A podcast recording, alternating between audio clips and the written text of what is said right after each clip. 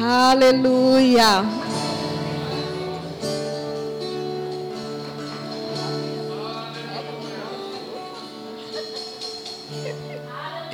Abra sua Bíblia no livro de Lucas, capítulo 15.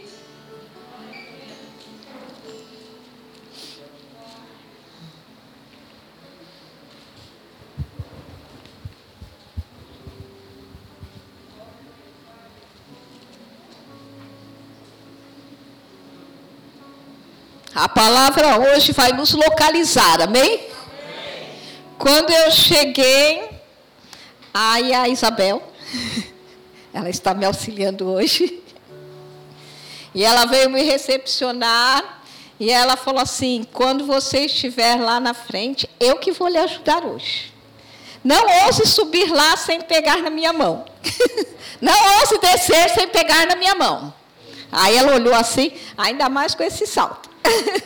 Vou obedecer, viu? Ela já me localizou como eu devo me comportar. E a palavra vai nos localizar como nós devemos nos comportar. Amém? É, quando Michele estava fazendo aqui os compromissos, né? Ah, vocês querem sentar? Eu, vocês estão esperando a sua localização nesta noite? Pode se localizar para os seus lugares. E meu primo vai ficar aí? Pode, quer sentar? Pode sentar. Mas senta, senta, pode sentar. Aleluia. Vamos localizá-los no lugar deles. E a Michelle estava falando sobre o simpósio. E no o simpósio, ela falou assim: que nós vamos fazer lá? E estava escrito ali que lá nós vamos nos localizar, nos habilitar e sermos treinados. Aleluia. E a palavra vai hoje nos localizar. A parábola do filho pródigo. Mas antes de entrar na parábola em si, no versículo 1 e 2 diz assim: Aproximavam-se de Jesus todos os publicanos e pecadores para o ouvir. E murmuravam os fariseus e os escribas, dizendo: Este recebe pecadores e come com eles. Então eles estavam murmurando.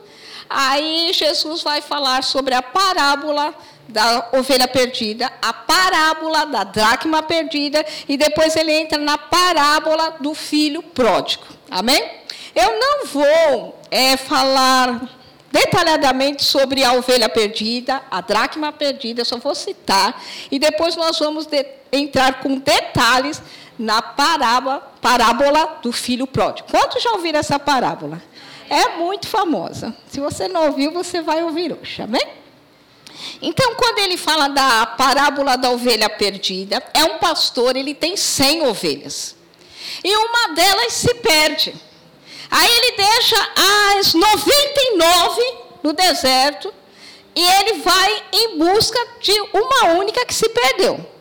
Aí ele procura, até encontrar. E quando ele encontra, ele volta e ele dá uma festa, porque ele encontrou uma das ovelhas que havia se perdido. Amém? Aí é motivo de festa. A mulher, ela perde a dracma. Ela tem dez e ela perde uma.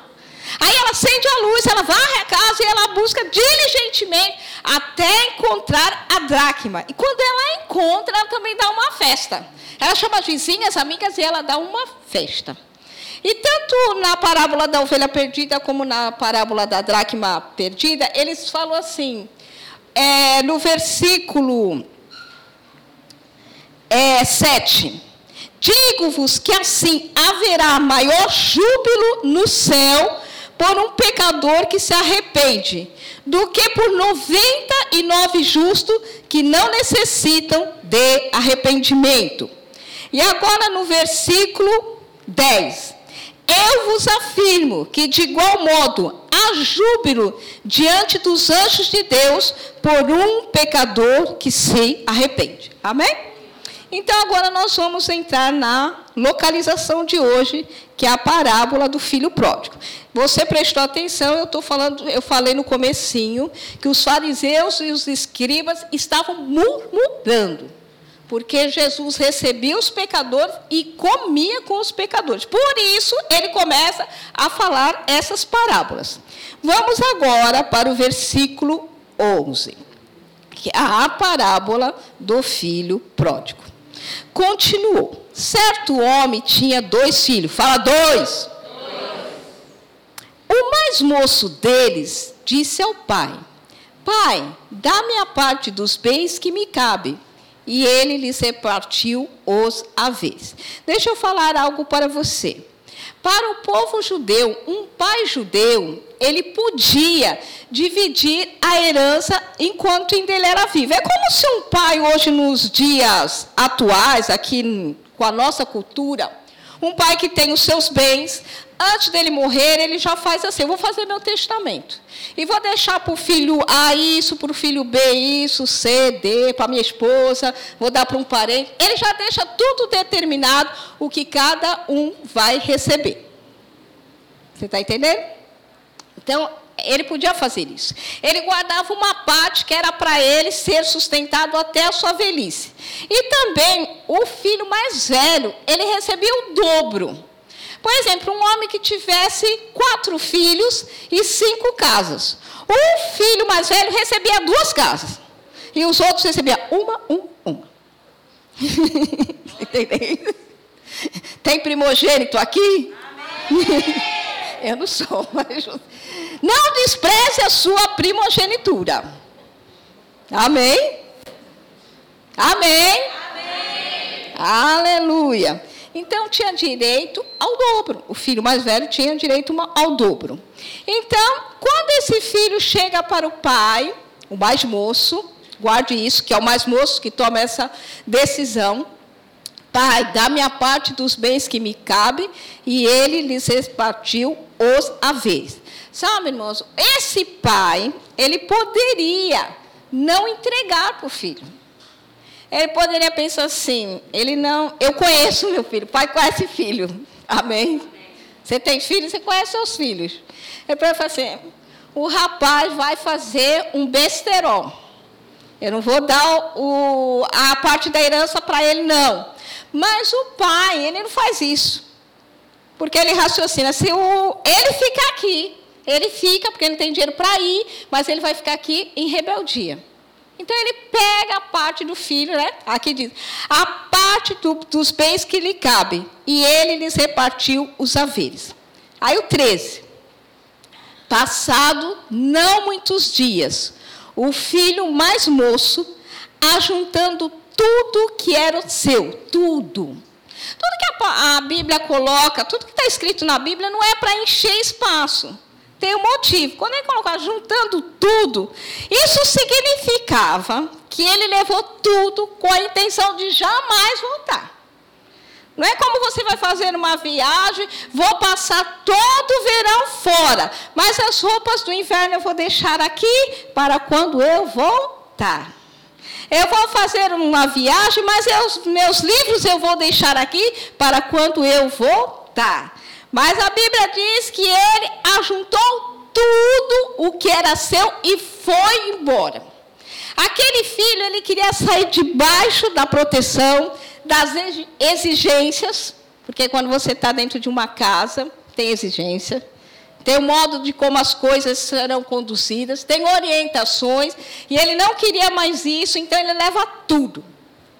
O que era seu partiu para uma terra distante. Ele foi para bem longe, para uma terra longínqua. Ele foi para um lugar onde as pessoas eram diferentes, onde os costumes eram diferentes, onde a cultura era diferente, onde tudo era diferente. Ele queria ir para bem longe, ele não queria mais saber daquele povo. Seu pai, seu irmão, a, o seu cotidiano. E lá dissipou todos os seus bens. Lá ele esbanjou, desperdiçou, gastou. Tudo que ele tinha, sabe? Se lambuzou. Sabe, criança, que você pega um pacote de bala, dá para a criança, e ela quer comer tudo de uma vez. Ele viu aquele montante de dinheiro, falei, eu vou gastar. e foi isso que ele fez. Gastou tudo que ele tinha. Fale para você mesmo. Eu vou me poupar. Eu não vou me gastar naquilo que não é real. Você sabe que você é um ser espiritual, né? Você é um espírito. Você tem uma alma e você habita em um corpo. Você não pode ficar gastando a sua alma com besterol, seu dinheiro com besterol, a sua vida com besterol. Você é um ser espiritual. Mas ele, tipo assim, já ouviu aquela música? Tô nem aí? Tô nem aí. Vou, vou fazer do meu jeito, porque agora eu não estou debaixo da autoridade. Agora eu sou a minha autoridade. Agora eu me comando. Eu me dou as minhas ordens. Eu faço do meu jeito. Você é um ser espiritual, agora você faz do jeito dele. Amém. Antes nós fazíamos do nosso jeito, mas agora a gente faz do jeito dele. Amém. Porque o jeito dele é melhor. Sabe quando às vezes a gente não quer alguma coisa, a gente não entende as coisas, mas é para fazer. Você sabe porque sabe que o Senhor está comandando, te dando um comando para fazer de um jeito. E quando você faz do jeito que o Senhor está comandando, aquilo dá certo. Mas ele não queria mais saber de autoridade. Ele dissipou todos os seus bens, vivendo dissolutamente, de uma maneira irresponsável. Ele achava que era correto. Vamos aqui para o versículo 13. 14, desculpa. Depois de ter consumido tudo, sobreveio àquele país uma grande fome, e ele começou a passar necessidade. Sabe que quando a gente está longe da presença de Deus, fora da presença de Deus, aqui está falando de fome natural, a gente começa a passar fome. Parece que no começo é tudo é festa. Mas conforme os dias vão passando, a gente começa a passar fome.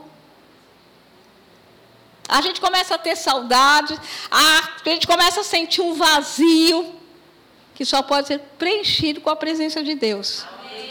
As pessoas começam a achar que pode ser preenchido com bebidas, com festa, com homens, com mulheres, com trabalho. Mas não, aquela fome nunca passa. Se eu ganhar muito dinheiro e elas trabalham, trabalham e começam a ganhar muito dinheiro, mas a fome não passa. Elas começam a fazer isso, aquilo, aquilo outro, e essa fome não passa. Você não precisa levantar a sua mão, mas você talvez já passou por isso. Provavelmente todos vocês já passaram por isso. Eu lembro quando eu não conhecia Jesus como Senhor, Salvador, eu só conhecia Ele dos filmes. Eu tinha fome, eu tinha sede, eu tinha um vazio. Eu sempre gostei muito de estudar, e estudava, estudava, estudava, mas aquele vazio permanecia. Porque esse vazio só pode ser preenchido com Jesus. Amém. Depois, quando eu encontrei, quando eu conheci Jesus como meu Senhor e Salvador, naquela noite, aquele vazio foi preenchido. Ah, é uma paz que eu nunca experimentei antes. Eu nem entendia as coisas estavam acontecendo, mas aquela paz. Quantos já experimentaram isso? Aleluia. E há algo interessante que aconteceu quando eu aceitei Jesus publicamente, vim, a, vim na frente da igreja, aceitei publicamente. É isso que eles faziam no final do culto. Como a gente faz aqui, por acaso tem alguém que ainda não recebeu. E quando eu saí, virei assim, tinha um monte de gente me abraçando, me beijando, gente que eu nem conhecia. Eles sim, eles choravam, eu não entendia aquilo. Eles estavam fazendo uma festa. Aleluia! Aleluia! Agora vamos continuar aqui, porque ele tem uma grande fome. E ele começou a passar necessidade. Na presença do Senhor, suas necessidades são supridas. Na presença do Senhor, o vazio é preenchido. Aleluia. E você está falando, Ana, na presença do Senhor não tem situações? Tem. Mas tem Ele conosco para ajudar a passar pelas situações. Tem Ele no barco para nos ajudar quando nós estamos no meio da tempestade. Aleluia. Então ele foi e se agregou a um dos cidadãos daquela terra.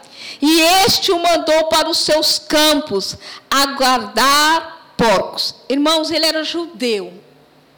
A maior vergonha de um judeu. A coisa pior que pode acontecer a um judeu, um castigo para um judeu, é lidar com porcos ou estar perto de porcos. Porque porcos representam a imundície, a impureza. E ele se vê agora trabalhando com porcos. Esse rapaz ele começa a cair, cair. Quando ele sai da casa do seu pai, quando ele sai debaixo, de debaixo da proteção, de debaixo das orientações, de debaixo das restrições, ele começa a cair. Ele começa, a, ele começa a se misturar com povos que não é o seu povo. Ele se começa a, a, praticar costumes que não eram os seus costumes. Aí ele começa a estar no meio de uma cultura que não é a sua cultura, a ponto de ele, como judeu, lidar com porcos. Não vá se lambuzar. Fique perto. Você tá, pode estar tá pensando assim, Ana, mas eu sou salvo em Jesus Cristo. Ana, eu estou dentro da casa de Deus. Então é vacina para você. Para uns é vacina, para outros é remédio. E para outros é a cura nesta noite. Aleluia. Aleluia. Porque quando nós nos afastamos da presença do Senhor, nós podemos nos lambuzar. Ali desejava ele fartar-se das alfarrobas que os porcos comiam. Você já imaginou? Ele nem ficava perto de porcos, porque ele era judeu, não, não deveria ficar lá, era um castigo. Agora ele deseja comer os que os porcos estão comendo. Você é príncipe. Você é príncipe, princesa. Você é filho na casa do Pai. Você tem herança. Não desperdice aquilo que você tem. Não perca aquilo que você tem. Mas ninguém lhe dava nada. Então, caindo em si, nós precisamos cair em si. Então ele começou a refletir, ele começou a ponderar, ele começou a pensar, e ele diz o seguinte: Quantos trabalhadores de meu pai têm comida com fartura, e eu aqui morro de fome? Quantos? Ele começou a pensar.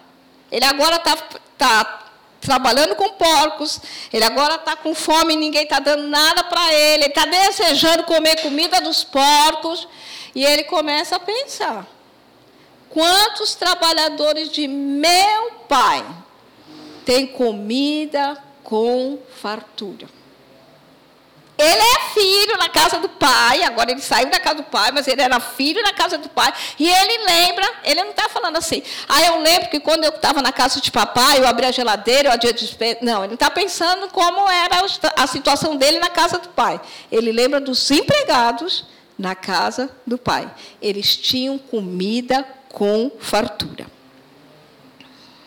E eu aqui morro de fome. 18. Levantar-me-ei e irei ter com o meu Pai. Nós precisamos nos levantar. Eu não sei qual é a sua situação, Mas diante da sua e da minha situação, cada um de nós aqui temos uma situação que não, a sua situação não é que você saiu da igreja, não é porque você está fazendo coisas erradas, mas dentro da igreja, você aí tem a sua situação. Você está passando por uma situação. Nessa situação aí você temos de cair em si. Como é na casa do Pai? Como é na palavra? Michelle estava aqui falando sobre cura, que quinta-feira estamos falando sobre cura divina, que nós estamos lendo um livro que fala sobre cura, nós estamos nos enchendo de cura, a ponto de que na nossa boca só saia cura. Amém? A ponto de ficarmos curados, porque estamos saturados da palavra de cura. Então, se quando nós estamos falando, enfrentando uma enfermidade, nós temos que pegar a palavra. O que meu pai está dizendo a respeito de cura?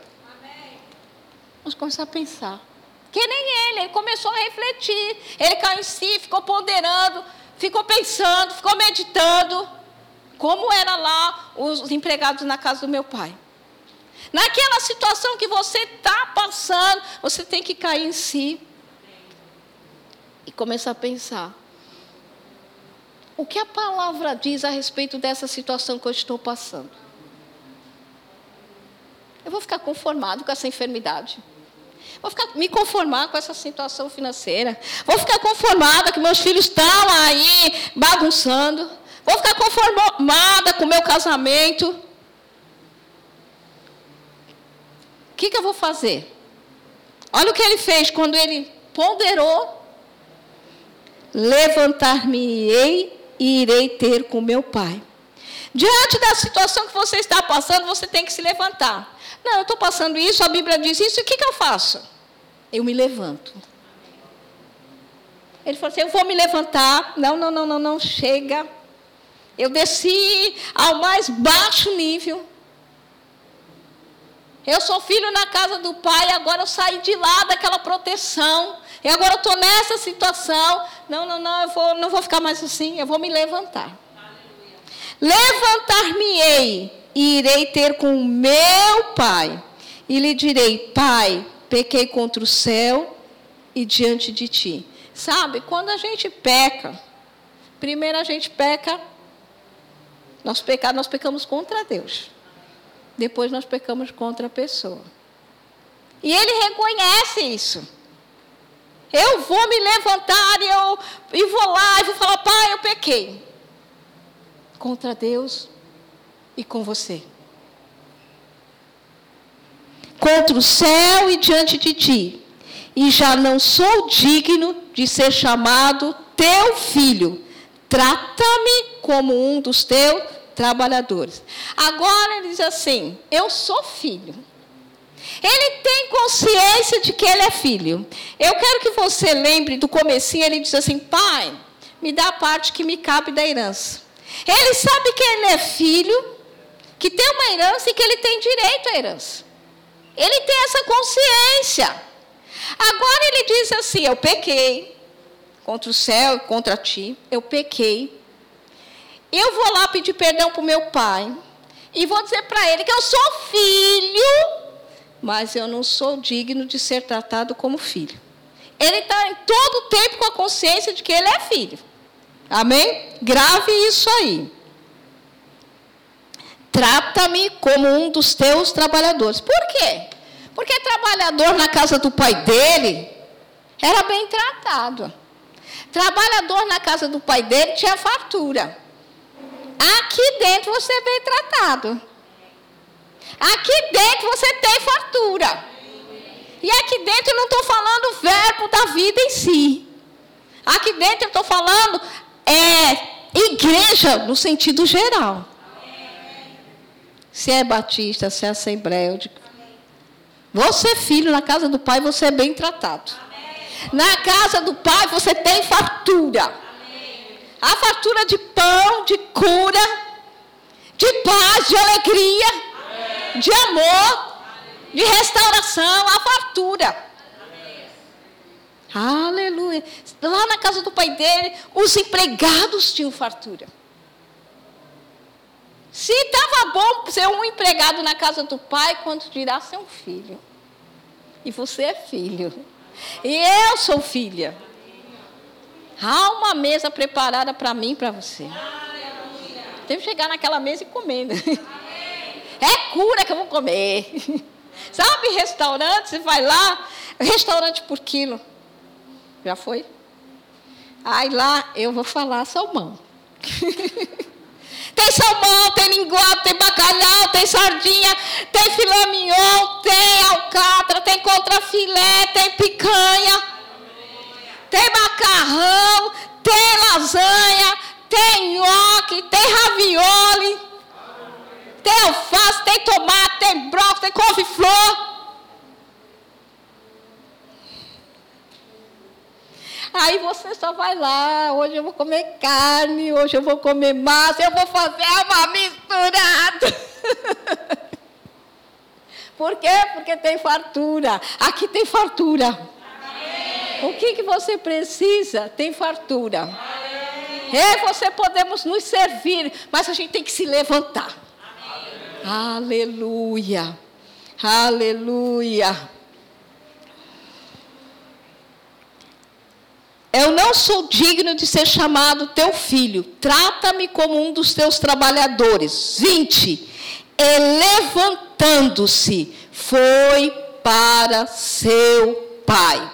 Às vezes a gente, a gente fala assim: ah, eu vou fazer, amanhã, segunda-feira, vou fazer isso, aquilo e aquilo outro. Aí a segunda-feira chega, mas eu, eu faço na terça fica procrastinando. Mas ele não, ele disse: Eu vou me levantar, e se levantou. Fala para a pessoa do seu lado: quando você disser que vai se levantar, honre a tua palavra e se levanta. Aleluia. É o poder da decisão. Eu decido me levantar. Quando você não consegue se levantar por fora, talvez as pessoas às vezes estão encontram uma situação de enfermidade e ela não consegue se levantar por fora, ela se levanta por dentro. Eu já contei aqui para vocês de uma amiga minha que ela estava muito enferma e o pastor falou para ela assim: é, se veja fazendo tudo o que você fa fazia antes de estar doente. O que, que você fazia de manhã? Que horas você acordava? E ela falou, tal hora. O que, que você fazia? Eu pegava e ia lá embaixo e fazia o um café para o meu marido. Então, você pode, não pode hoje se levantar, ir lá embaixo e fazer o café do seu marido. Mas você pode se ver? E, ela, e ele, ele, o pastor foi falando: se levanta, se veja fazendo café, se veja servindo café, se veja lavando louça, e depois se veja fazendo almoço, e depois servindo almoço, lavando a louça do almoço, o cafezinho da tarde, ou lavando a roupa, varrendo a casa, tudo, se veja fazendo tudo, mesmo que você hoje não possa fazer nada. Se levante por dentro. Quando você não pode fazer por fora, você começa a fazer por dentro. E eu falei que aquela minha amiga, em pouco espaço de tempo, ela estava fazendo tudo o que ela fazia antes. Porque ela decidiu, pegou aquela palavra, agarrou aquela palavra e começou a se levantar por dentro. Aleluia. E levantando-se, foi para o seu pai. Vinha ele ainda longe quando seu pai o avistou e, compadecido dele, correndo, o abraçou e o beijou. Aleluia! Você lembra na parábola que eu falei para você da ovelha perdida? O pastor não deixou assim, eu vou ficar aqui com as 99. Uma hora ela aparece. Não. O pastor foi lá procurar, porque a ovelhinha tinha se perdido. E ela precisava ser encontrada. Você lembra quando eu falei da mulher? A mulher falou assim: ah, eu já tenho, eu, eu tinha dez, tenho nove, está muito bom nove. Não vou ter trabalho. Não, ela foi procurar. Por quê? Porque a dracma estava perdida. A dracma estava perdida a ovelha estava perdida, mas o filho, por sua livre e espontânea vontade, ele decidiu se perder. Ele decidiu ir embora. Quem vai embora sabe como voltar. Você veio da sua casa para cá, você sabe como você vai para sua casa, não sabe? Quem está perdido não sabe. Então, uma pessoa de outra cidade coloca ela aqui no Tumiaru e fala assim: agora vá para o Vila Sônia. Ela não sabe. Está entendendo? Você sabe voltar. Você veio, você sabe voltar. O filho sabia como voltar, não sabia? Amém. Ele falou assim: Meu Deus, me estou arrependido e agora não sei mais como ir para casa. Não, eu vou lá, eu vou me levantar e vou lá e eu vou falar isso, isso e isso para o meu pai. Aleluia. E levantando-se foi para o seu pai. Vinha ele ainda longe quando o seu pai o avistou. O pai não foi, saiu para procurar onde que ele estava, em terras longe. O pai ficou no mesmo lugar. Sabe que Deus está no mesmo lugar? Deus não mudou de lugar. Deus está no mesmo lugar. A gente às vezes que muda, a gente que foge, a gente que se esconde, mas Ele continua no mesmo lugar. Quando seu pai o vinha ele ainda longe, quando seu pai o avistou e compadecido dele, correndo o abraçou e beijou. E o filho lhe disse: Pai, pequei contra o céu e diante de ti, já não sou digno de ser chamado teu filho. Lembra que eu falei agora há pouco para você? A, ele, esse filho aqui, ele não perdeu a consciência de que ele era filho. Não perca jamais a consciência de que você é filho. Sabe, quando a gente tem criança, vou falar pequenininho, a, a mãe dá banho, arruma o, o, a criança toda bonitinha, arrumadinha. Quando ele vê um pouco de terra, ele corre lá porque ele quer brincar com a terra. E ele se suja. E se você dá um pirulito, ele chupa o pirulito, lambuza a blusa toda. E ele fica todo sujinho. Quando ele estava de banho tomado, todo limpinho, ele era seu filho. Quando ele está todo sujo, todo cheio de sorvete, pirulito, se sujou na lama, ele continua sendo seu filho. Amém? Porque é filho. Ele é seu filho quando ele está limpinho, ele é seu filho quando ele está sujo. E ele tem consciência porque ele continua te chamando mamãe, mamãe. Quando ele está limpinho, mamãe. Quando ele está sujo, ele está mamãe. Quando ele está limpinho, papai. Quando ele está sujinho, papai. Alguns dizem assim, mamãe. Porque quem vai correr para lá vai a mamãe. Mas você está tá entendendo que você continua sendo filho? Que você tem que ter essa consciência de que você é filho? Eu estava lendo hoje à tarde e falei assim: meu Deus, ele não perdeu a consciência. Ele saiu, quis viver a vida dele de qualquer jeito, do jeito dele, da maneira dele, sem cobertura, em terra estranha, mas não perdeu a consciência de que era filho. E levantando-se foi para o seu pai, vinha ainda ele longe, quando seu pai o avistou, e compadecido dele, correndo, o abraçou e beijou. E o filho lhe disse: Pai, pequei contra o céu e diante de ti, já não sou digno de ser chamado teu filho. O pai, porém, disse aos seus servos. Ou você não vê aqui o pai ralhando com ele. Você não vê aqui o pai repreendendo ele. Você vê aqui o pai falando com os seus servos. Eu quero que você guarde que quando ele estava lá, tomando conta de porcos, ele lembrou dos servos do pai. Agora você vê aqui o pai falando com os servos. Trazei depressa a melhor roupa. Vestiu, ponte-lhe um anel no dedo e sandálias nos pés. Roupa significa uma distinção. É, ele estava como um maltrapilho. Então, pai, manda trazer as roupas, coloque as roupas, porque ele tem que ter um diferencial. Coloca também anel. Anel é autoridade.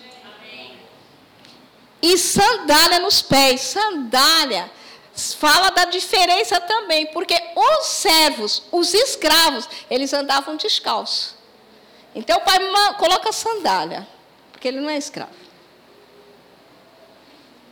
Ele é, ele é filho. Filho anda de sandália. Quando você veio e eu vim, nós recebemos vestes de justiça. Nós tínhamos vestes de pranto, vestes de luto, vestes de injustiça, mas quando a gente veio para Jesus, nós recebemos vestes de justiça. Nós recebemos autoridade. Nós somos calçados com o evangelho da paz. Amém. Então, roupa é diferencial anel, autoridade, e sandália é um diferencial também. Trazei também e matai o novilho cevado, comamos e regozijemos. Irmãos, o pai estava tão feliz, tão feliz. O pai ficou esperando esse dia. O pai viu que ele levou tudo, que ele deixou nada pai viu, mas o pai ficou esperando esse dia. Tem uma hora que ele vai cair em si.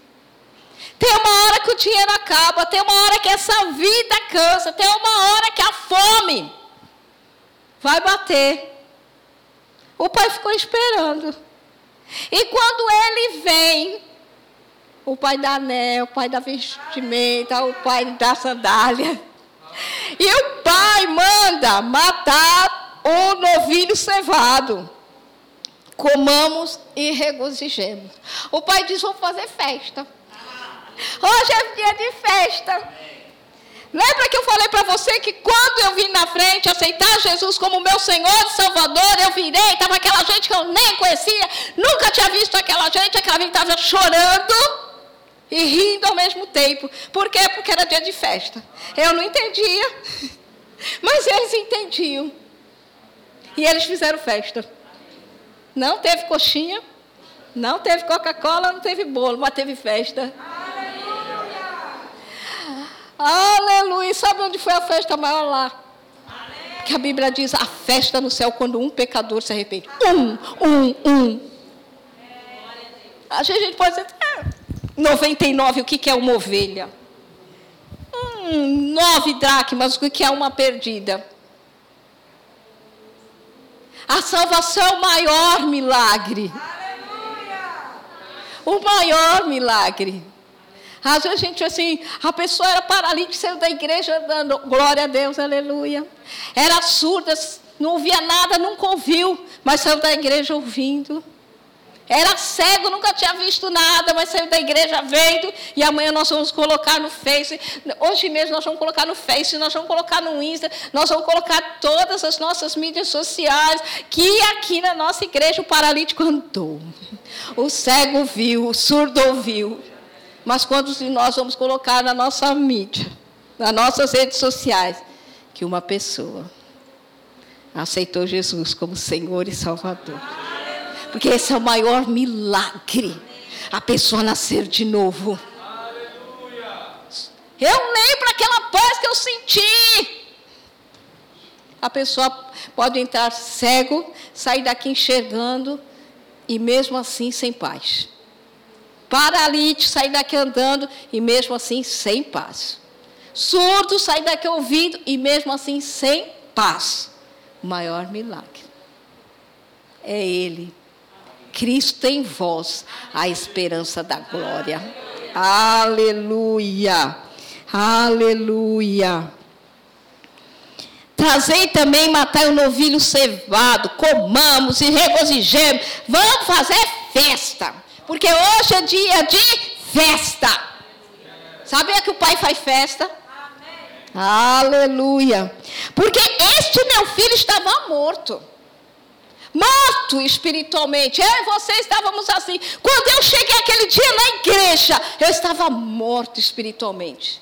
Se eu morresse naquele dia, antes de aceitar Jesus, meu passaporte estava carimbado para entrar no inferno. E Satangos me esperando de braços abertos.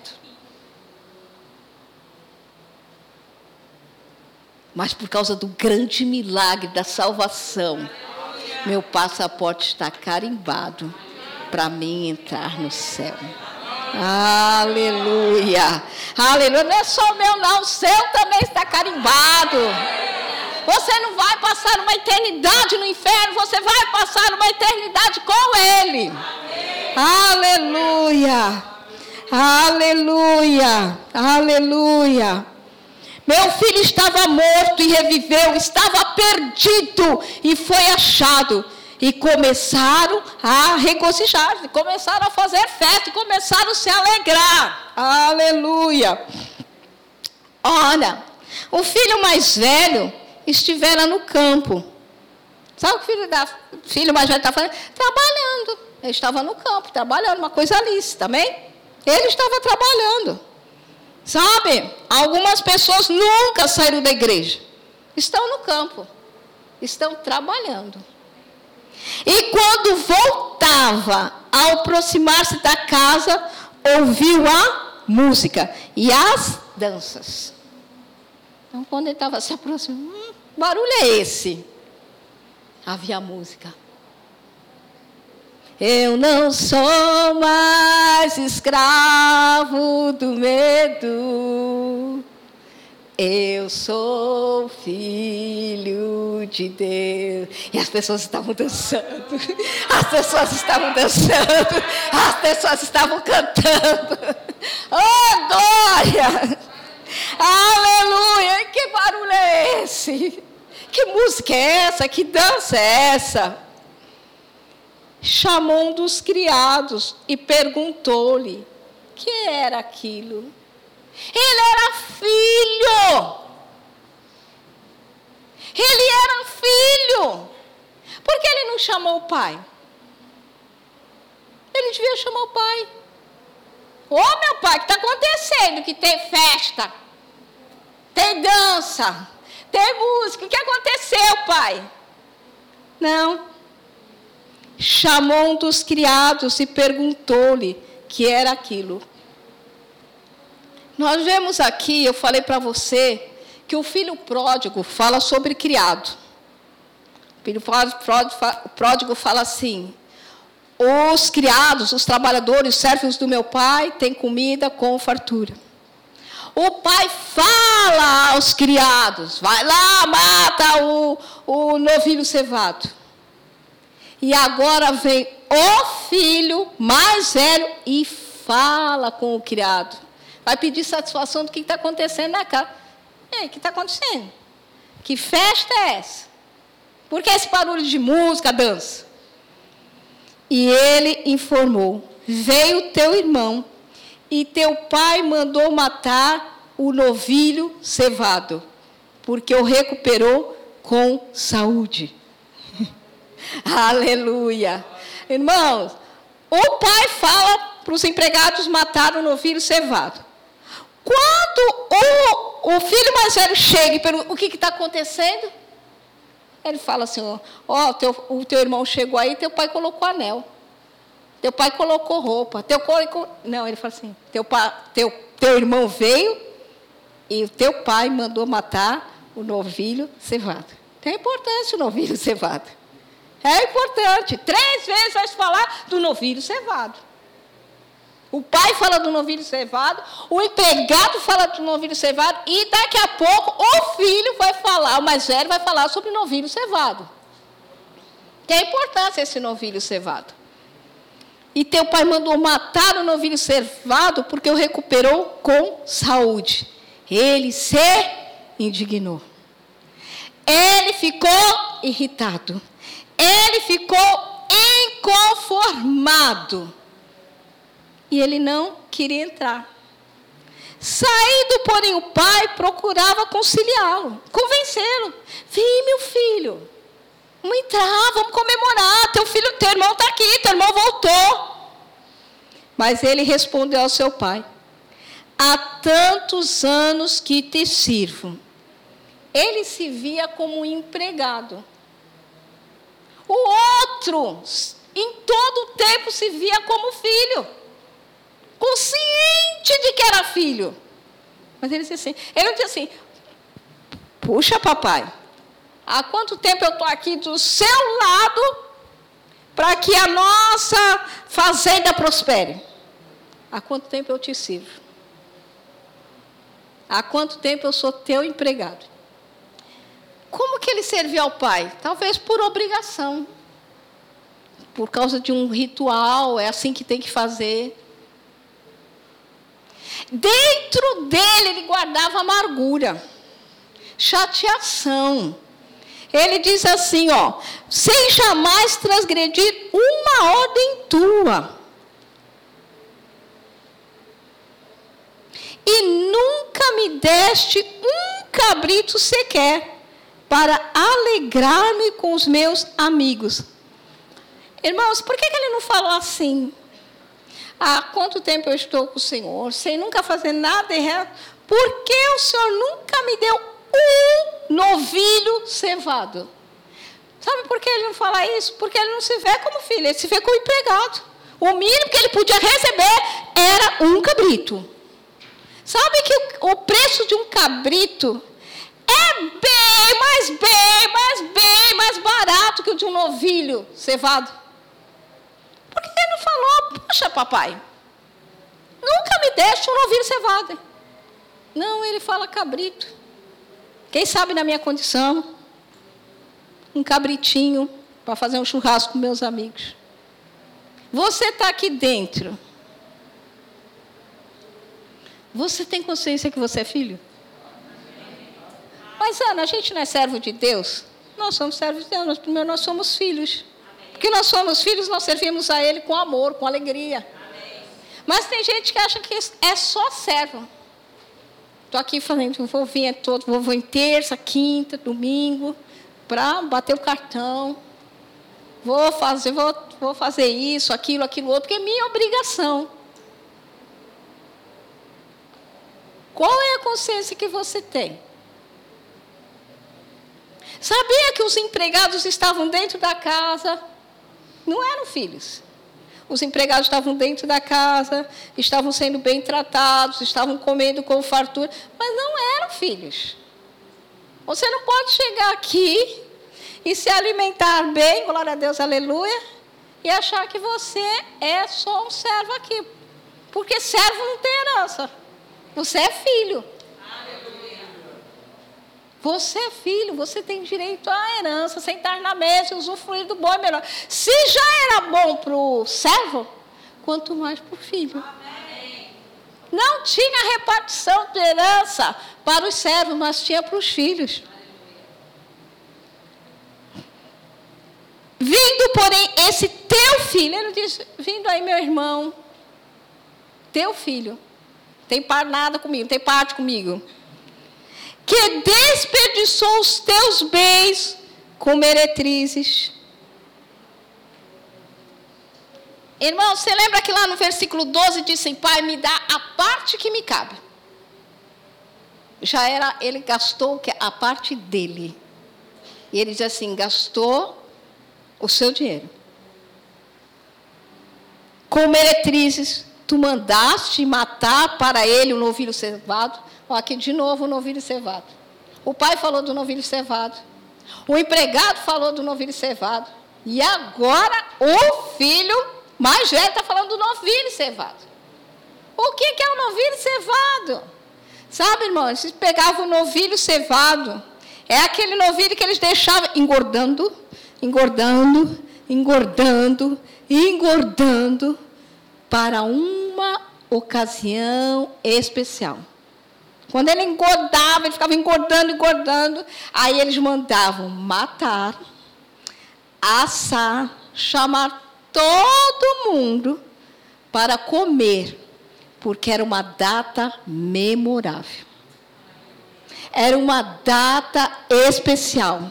Era uma data inesquecível. Por isso que ele está tão inconformado. Aquele meu irmão, que gastou com as meretrizes, com as prostitutas, com as vagabundas, com isso, com aquilo, com aquilo outro. Bebidas, drogas.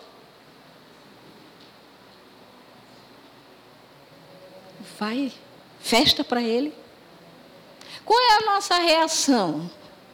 Quando alguém que saiu por aquela porta e foi dar uma voltinha lá fora e vem. E quando a pessoa chega aqui, não sei se você já reparou, quando chega uma pessoa, ou porque ela é nova convertida, ela nunca aceitou Jesus, ou porque ela foi dar uma voltinha e voltou. Parece que todo pregador tem uma palavra para ela. Aquela pessoa tem profecia. As pessoas, de repente, já arrumam emprego. Tinha perdido a esposa, a esposa perdoa e restaura o casamento. Os filhos estavam aborrecidos com o pai, mas os filhos perdoam o pai, agora a família está de novo reconstruída. Parece que as coisas estão tá acontecendo tudo tão rápido. Como você fica sentado aí? Nunca saí da igreja? Nunca dei uma voltinha, nem meia voltinha sequer. Meu marido, até hoje não veio para a igreja. Minha mulher, até hoje não se converteu. Meus filhos continuam lá fora. Qual é o nosso sentimento, irmãos? Qual é o sentimento que nós temos quando as pessoas voltam? Nós somos aquele que fazemos festa como pai? Ou nós somos aqueles que franzimos a testa? Quando as pessoas voltarem, nós vamos ser aquele que vamos fazer a festa? Ou somos aquele que vamos franzir a testa? Estava hum. lá fora se lambuzando e agora quer dar uma de santo. Mas ele é santo. Irmãos, quando o filho pródigo se arrependeu lá sozinho, pequei mesmo contra o céu, pequei contra o meu pai. Quando ele se arrependeu, quando ele se arrependeu, Deus perdoou na hora.